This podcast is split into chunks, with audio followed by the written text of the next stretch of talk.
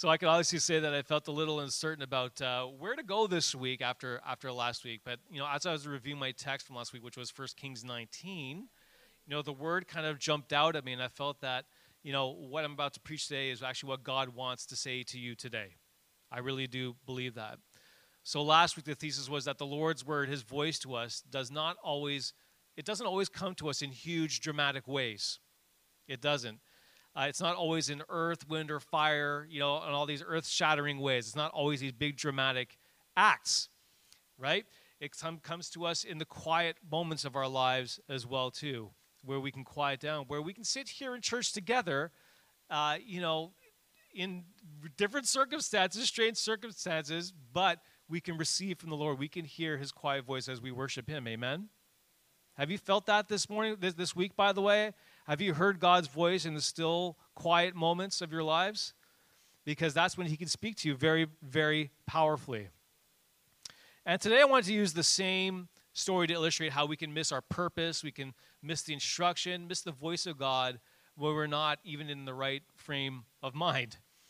Right? So I'm just going to go back up a little bit, just a verse or two, uh, but I'm reading from 1 Kings 19 and 7. I'm starting at 7, where the angel actually came to Elijah the second time before he had headed to Mount Horeb.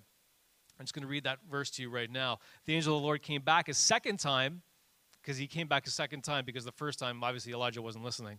Touched him and said, Get up and eat, for the journey is too much for you. So he got up and he ate and drank. He strengthened by that food. He traveled 40 days and 40 nights until he reached Horeb, the mountain of God. There he went into a cave, or the cave, and spent the night. And the word of the Lord came to him What are you doing here, Elijah? What are you doing here? He replied, I've been very zealous for the Lord God Almighty. The Israelites have rejected your covenant, torn down your altars, and put your prophets to death with a sword. I'm the only one left. And now they're trying to kill me too. Now they're trying to kill me too. I mean, I, I'm, I'm, I'm being facetious here because, I mean, that's a serious thing, what was going on there. He had every right to be scared. Then the Lord said, Go out and stand in the mountain in the presence of the Lord, for the Lord is about to pass by and then we covered the rest of it, uh, that verse last week. So thank you, Lord, for your word. Amen. Thank you, Lord, for your word. Thank you, Lord, that is relevant today. It is relevant tomorrow. It is relevant for eternity. Your, your word is eternal. We thank you for your word, Lord, for especially in this time. Amen. So, oh, yeah, there's my.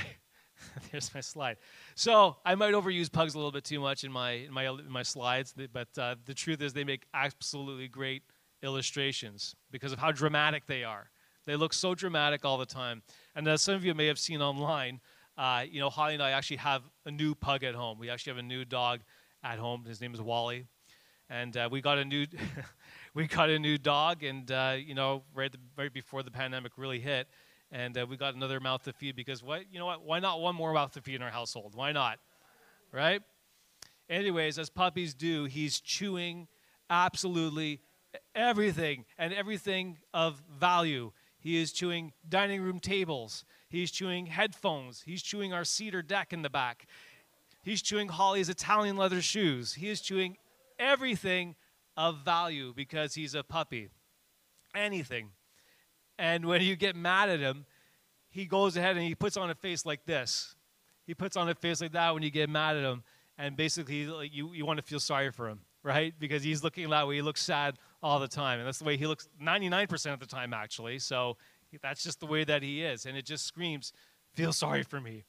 And uh, the title I have for my sermon is Feel Sorry for Me. I'm not saying this in a, in a uh, insensitive way. Uh, I'm saying it in the fact that, I mean, we're looking at Elijah here, and basically his reaction to God was a statement like, you got to feel bad for me, what I'm going through.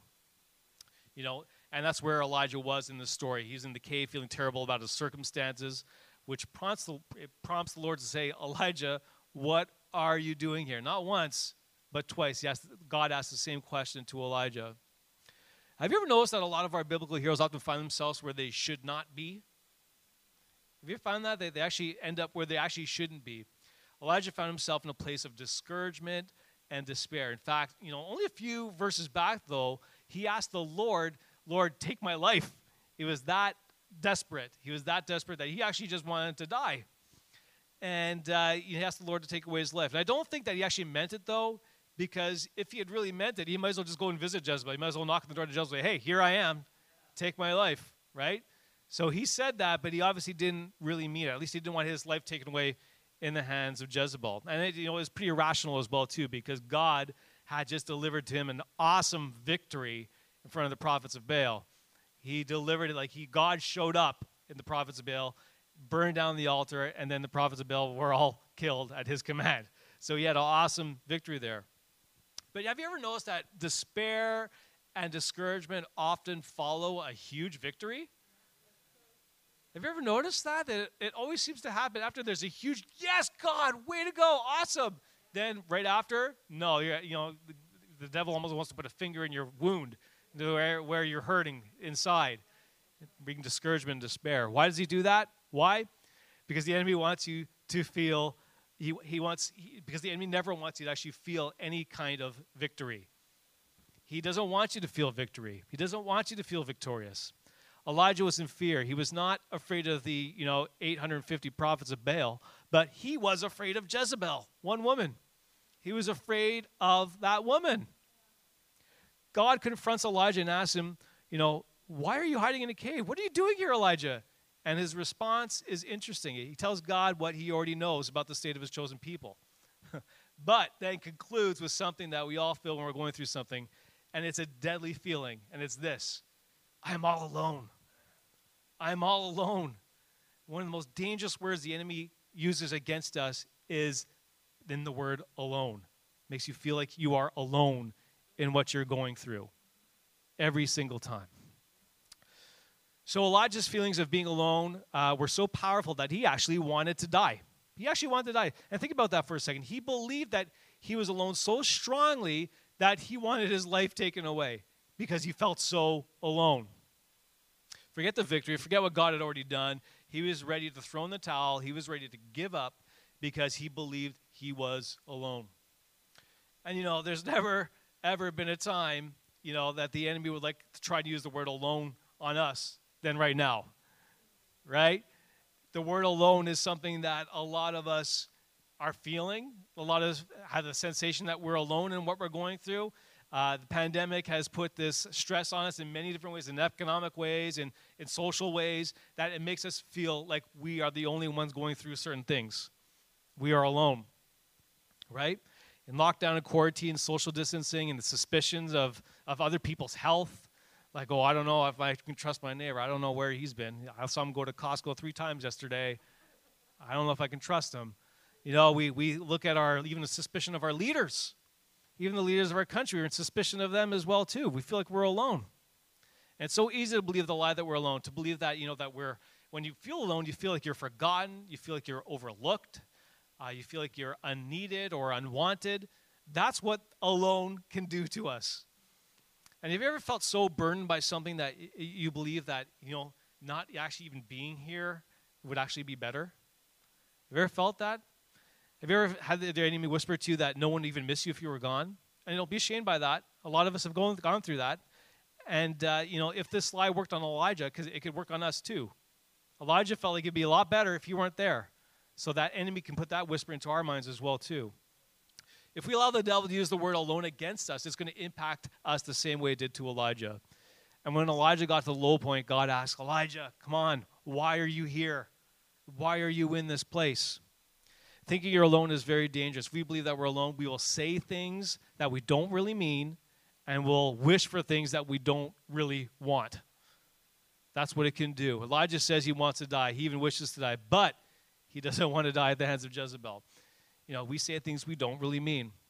I don't know about you, but you know, maybe at more of a basic level, there have been there's been a lot in this quarantine that I've said or even thought that showed and have revealed that I need to trust in the Lord a lot more than I have been right? We, we can trust things that in the world that, that are supporting us, that are keeping us safe, and that can go away so easily, can't it?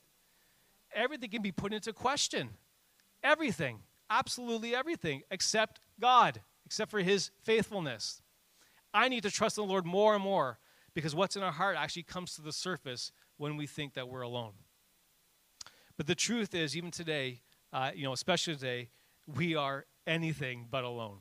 God is here. Amen. I don't know about you, but I felt the presence of God this morning when we were worshiping Him. When we were worshiping God, when we were lifting up our hands to Him, saying, God, you are so good, that reminds me, hey, I'm not alone in this. He is here with us. Amen?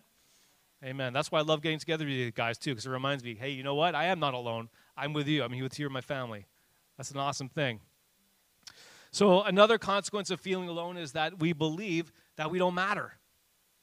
Elijah believed that he was alone, so logically he takes the next step and concludes that his life and ministry no longer matters either.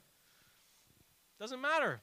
No one is going to miss me if I'm gone. No one's going to notice. And it's a funny one because, on the one hand, we don't really matter to God. Right? God God's purposes can be filled, you know, uh, with or without us. That's the one thing. God's purposes will be fulfilled even if we're out of the picture because God is sovereign. But on the other hand, we are purpose driven people. We are purpose driven people. So God uses us to fulfill his will. Amen? So God reminds Elijah that he's not alone, that there's actually 7,000 other people that believe that have not bowed the knee to Baal, that, that he needs to lead. And there's a whole slew of other prophets that have been saved by Obadiah as well, too, that, that are there. And he also has another assignment that he has to complete uh, because there's Elisha, who's uh, going to be his protege, that he has to train up as well, too, and disciple. So he has a lot to do. Elijah has a call and a purpose that he had to complete. So let me just tell you this. If you feel like you don't matter this morning, I want to remind you that you are not alone. You're not alone. I want to remind you that you matter. Your gift matters. Your calling matters. Your life matters. You, as apostolic people, have people to point out and gifts to call out as well, too. Amen? You do. You have a mission to carry out. And just like Elijah, you were actually born for this time. You were born for right now. You're not alone. You're with God. And God is saying, hey, I made you born for this time, this purpose right now. And He's calling out that purpose in you even today. Amen? As strange and difficult as 2020 is, you were built for it. You were built for it. And God said to Elijah, Elijah, what are you doing here? People, my friends, what are you doing here? What are you doing here today? Think about that. What has God called you to do? Let's listen for his still small voice. Let's obey and act the, to that voice that he, that the purpose that he is giving us. Amen. Let's walk in our purpose. Even today, even as difficult as it's strange as it seems, there is a purpose to be carried out even right now. There is a mission even right now, even when it seems so grim, even it seems like there are so many people out to get us. Uh, even when Elijah was felt like there was he was all alone, he still had a purpose, and we still have a purpose in what we're doing today. Amen. Amen. Now, if you're like Elijah and you feel like you're the only one going through your battle, you're going to get to the point where you know you're going to lose your fight, you're going to lose your motivation. Okay, you're going to not want to go to battle anymore You're going to just want to pull the covers over your head and, and give up. Right? You'll feel tired. You want to just give up. You're going to feel run down because alone feels like absolutely everything is on your shoulders as well. When you feel like you're alone, you feel like all the responsibility is on you and that you have to do it and you just want to give up and just, oh Lord, I'm just going to stay in bed all day. right? Elijah said, the children of Israel have forsaken your covenant, thrown down your altars, and slain your prophets with the sword. It's not awful. Elijah was saying, in spite of my very best efforts, this whole covenant thing that you've created with your people, it's gone bad, and I just can't do anything else. i have come to my end. I can't do it anymore, God. You know, and I'm sure that there's not one of us here that hasn't felt that way at some point. And one thing that I've noticed, though, is that the enemy also traffics in exhaustion. Have you noticed that? He traffics in your tiredness oh, the flesh is willing, the, the, the, the spirit is willing, but the flesh is weak, right? He traffics in exhaustion. And that's the devil's attacks are almost always to design to wear us out completely. Always. So that when we, you know, that that, that in fact does, it actually renders us completely useless. So God sent an angel to minister to Elijah with food and instruction. But what did Elijah do? He actually fell asleep twice. You would think that seeing an angel and an angel preparing him food there, that would be something that would keep you awake. But no, he fell asleep twice. Even at that, he was so tired. Right? You know, I, the angel actually had to prod him to get him to go to get going. I know something else myself too. The moments that I feel the most run down are also the times when you know more actually gets loaded onto my plate. Have you ever noticed that as well? The expression, you know, when it rains, it pours used to be, uh, you know, whenever the, and I've noticed it in my life all the time. Like, okay, Saturday Saturday night comes along, all of a sudden of the kids throws up in the middle of the night, right? And then we get up in the morning, and for some reason, there was a torrential downpour, and water came into the basement at the same time. And then I need to wash the sheets because they've thrown up all over the sheets, and the washing machine breaks. All, and that's a, that's a true example I'm giving you right now. That actually happened, and it, you know it's it's happening less and less now. But you know what I'd have to keep doing is I have to say, you know what, God, whatever, I'm just going to plow through this. I have to. I can't give up. I can't give up. But when it rains, it pours because it's a, it's a, it's, it's a tool of the enemy to try and wear you out. But we have to stand up. So, what's the solution to feeling? I, that's true. I've tried that. It doesn't work so. It still smells kind of moldy. So, but what is the solution to feeling run down? Well, God did not put his hand on Elijah's back and say, You know what, Elijah, you're right. This is too hard. Let me tuck you into your bed so you can sleep this off. He didn't do that. You know, God didn't take that approach. He said, Elijah, what are you doing here? Well, Elijah, come on, what are you doing here? Well, your people have abandoned you. They've killed the prophets, and I'm the only one left. I can't do this. And what does God say? God says, Go back to where you came from. Go back. You traveled 40 days of friends. Go back to where you came from. There's a lot of work to be done. Hunker down. Don't give up. I already know what's going on. You don't have to tell me. I already know. I already know what's going on. I have a plan. So keep going. I have made you, Elijah, for this moment. I've made you for this. And as tired as, as all of us are in this year, we were made for this. We have a job, God has the plan. So let's go back to our purpose. Amen? Let's go back to our purpose. So here's my final point about this, this verse about being alone. Now, a lot of us have a, a new understanding about what being alone and, and being isolated is all about. You know, but let me tell you something that I've, I've also noticed, and I'm hoping that this is going to be kind of like an aha moment for some of you as well, too. And uh, I, I actually think that there's a gaping, a huge difference between seclusion and isolation. A huge difference between seclusion and isolation. And I think that we're, you know, we're all called to as responsible citizens to, to isolate. You know, if we were having symptoms or whatever, we go we isolate from other people. That's a good thing to do we should do that as responsible citizens. Let's, let's do that. Let's do our best to mitigate the risk of this virus spreading to other people. Similarly, you know, you know, after Elijah had victory over the prophets of Baal, he probably needed to isolate himself from others as well too because of the spiritual exertion from that battle. I think though what happened though is that he confused seclusion with isolation. Know, I think that there are times when God will speak to us and, and, may want us to isolate ourselves from other people because there are times when we need to break, we need a quiet moment, we need to listen to his still small voice. Jesus did it. He actually did it quite often, actually. And we need to do that as well, too, at, at times. We need, uh, you know, time to silence the other voices and remove distractions so that we can hear his still small voice. That's normal. That's a good thing. I think, though, the danger, the danger is, is though, that, that too many of us go one step further than God wants us to go and rather than isolating, we seclude ourselves from other people. We seclude ourselves from other people. When we go into complete seclusion, it has a very negative effect on us. We feel forgotten, we feel abandoned, we feel alone instead of setting up, you know, a temporary boundary where, where we're just kind of secluding ourselves. We actually build these permanent barriers around ourselves and we don't let anyone in. That's what seclusion does. Unfortunately, that just, you know, makes us more actually we think that we're doing it for our own safety, but it actually makes us more vulnerable to attack. Why? Because victories are actually not won in seclusion. Victories are never won in seclusion, ever.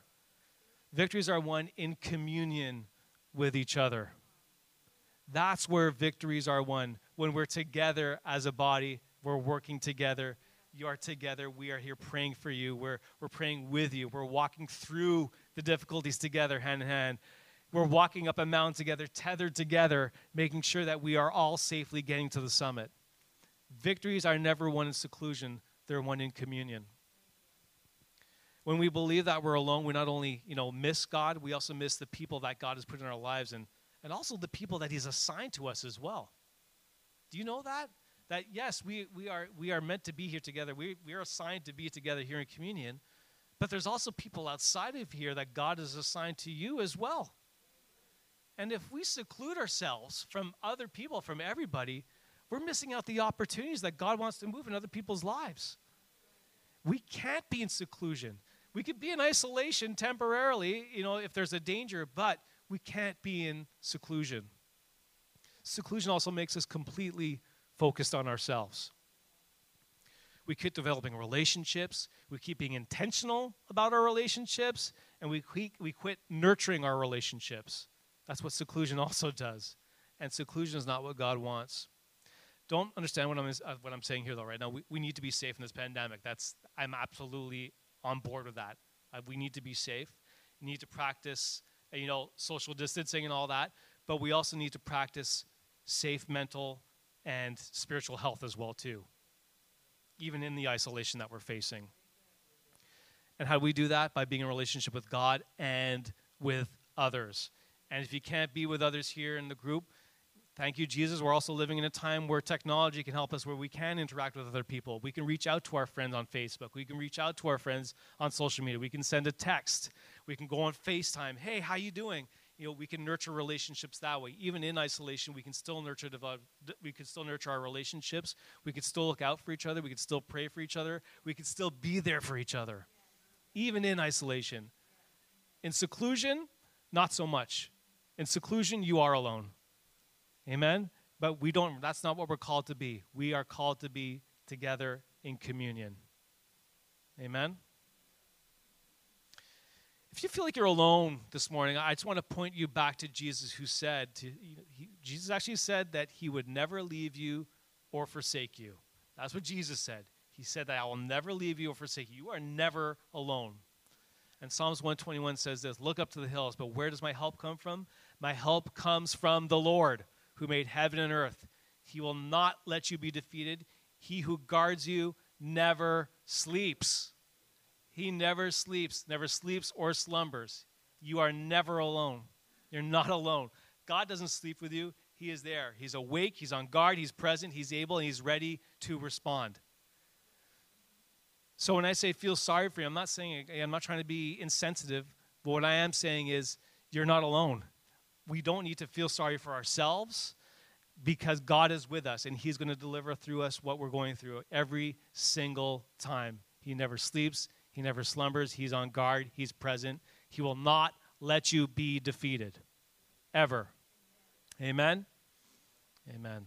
Would you stand with me right now? I'm, I'm going to pray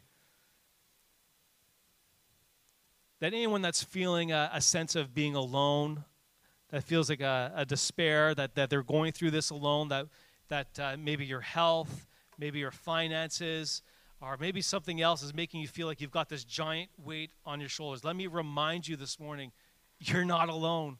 We are with you, we are praying for you, and as a body, we can come together. And even if you don't want to share what it is that you're going through, that's fine. That's fine. I'm going to pray right now that we have the knowledge and, and, and, and uh, presence of mind to know that God is with us and that we are surrounded by people who care deeply for us. Amen? Lord. Lord, we thank you that you see us right where we are. You see us where we are in our struggles, in the middle of our desert land, or even in our isolation today, Lord. Thank you that you have not forgotten us, and you're never, you never will forget us. We're never alone. Forgive us for not trusting you, for doubting your goodness and, and the ultimate plan for us, your children.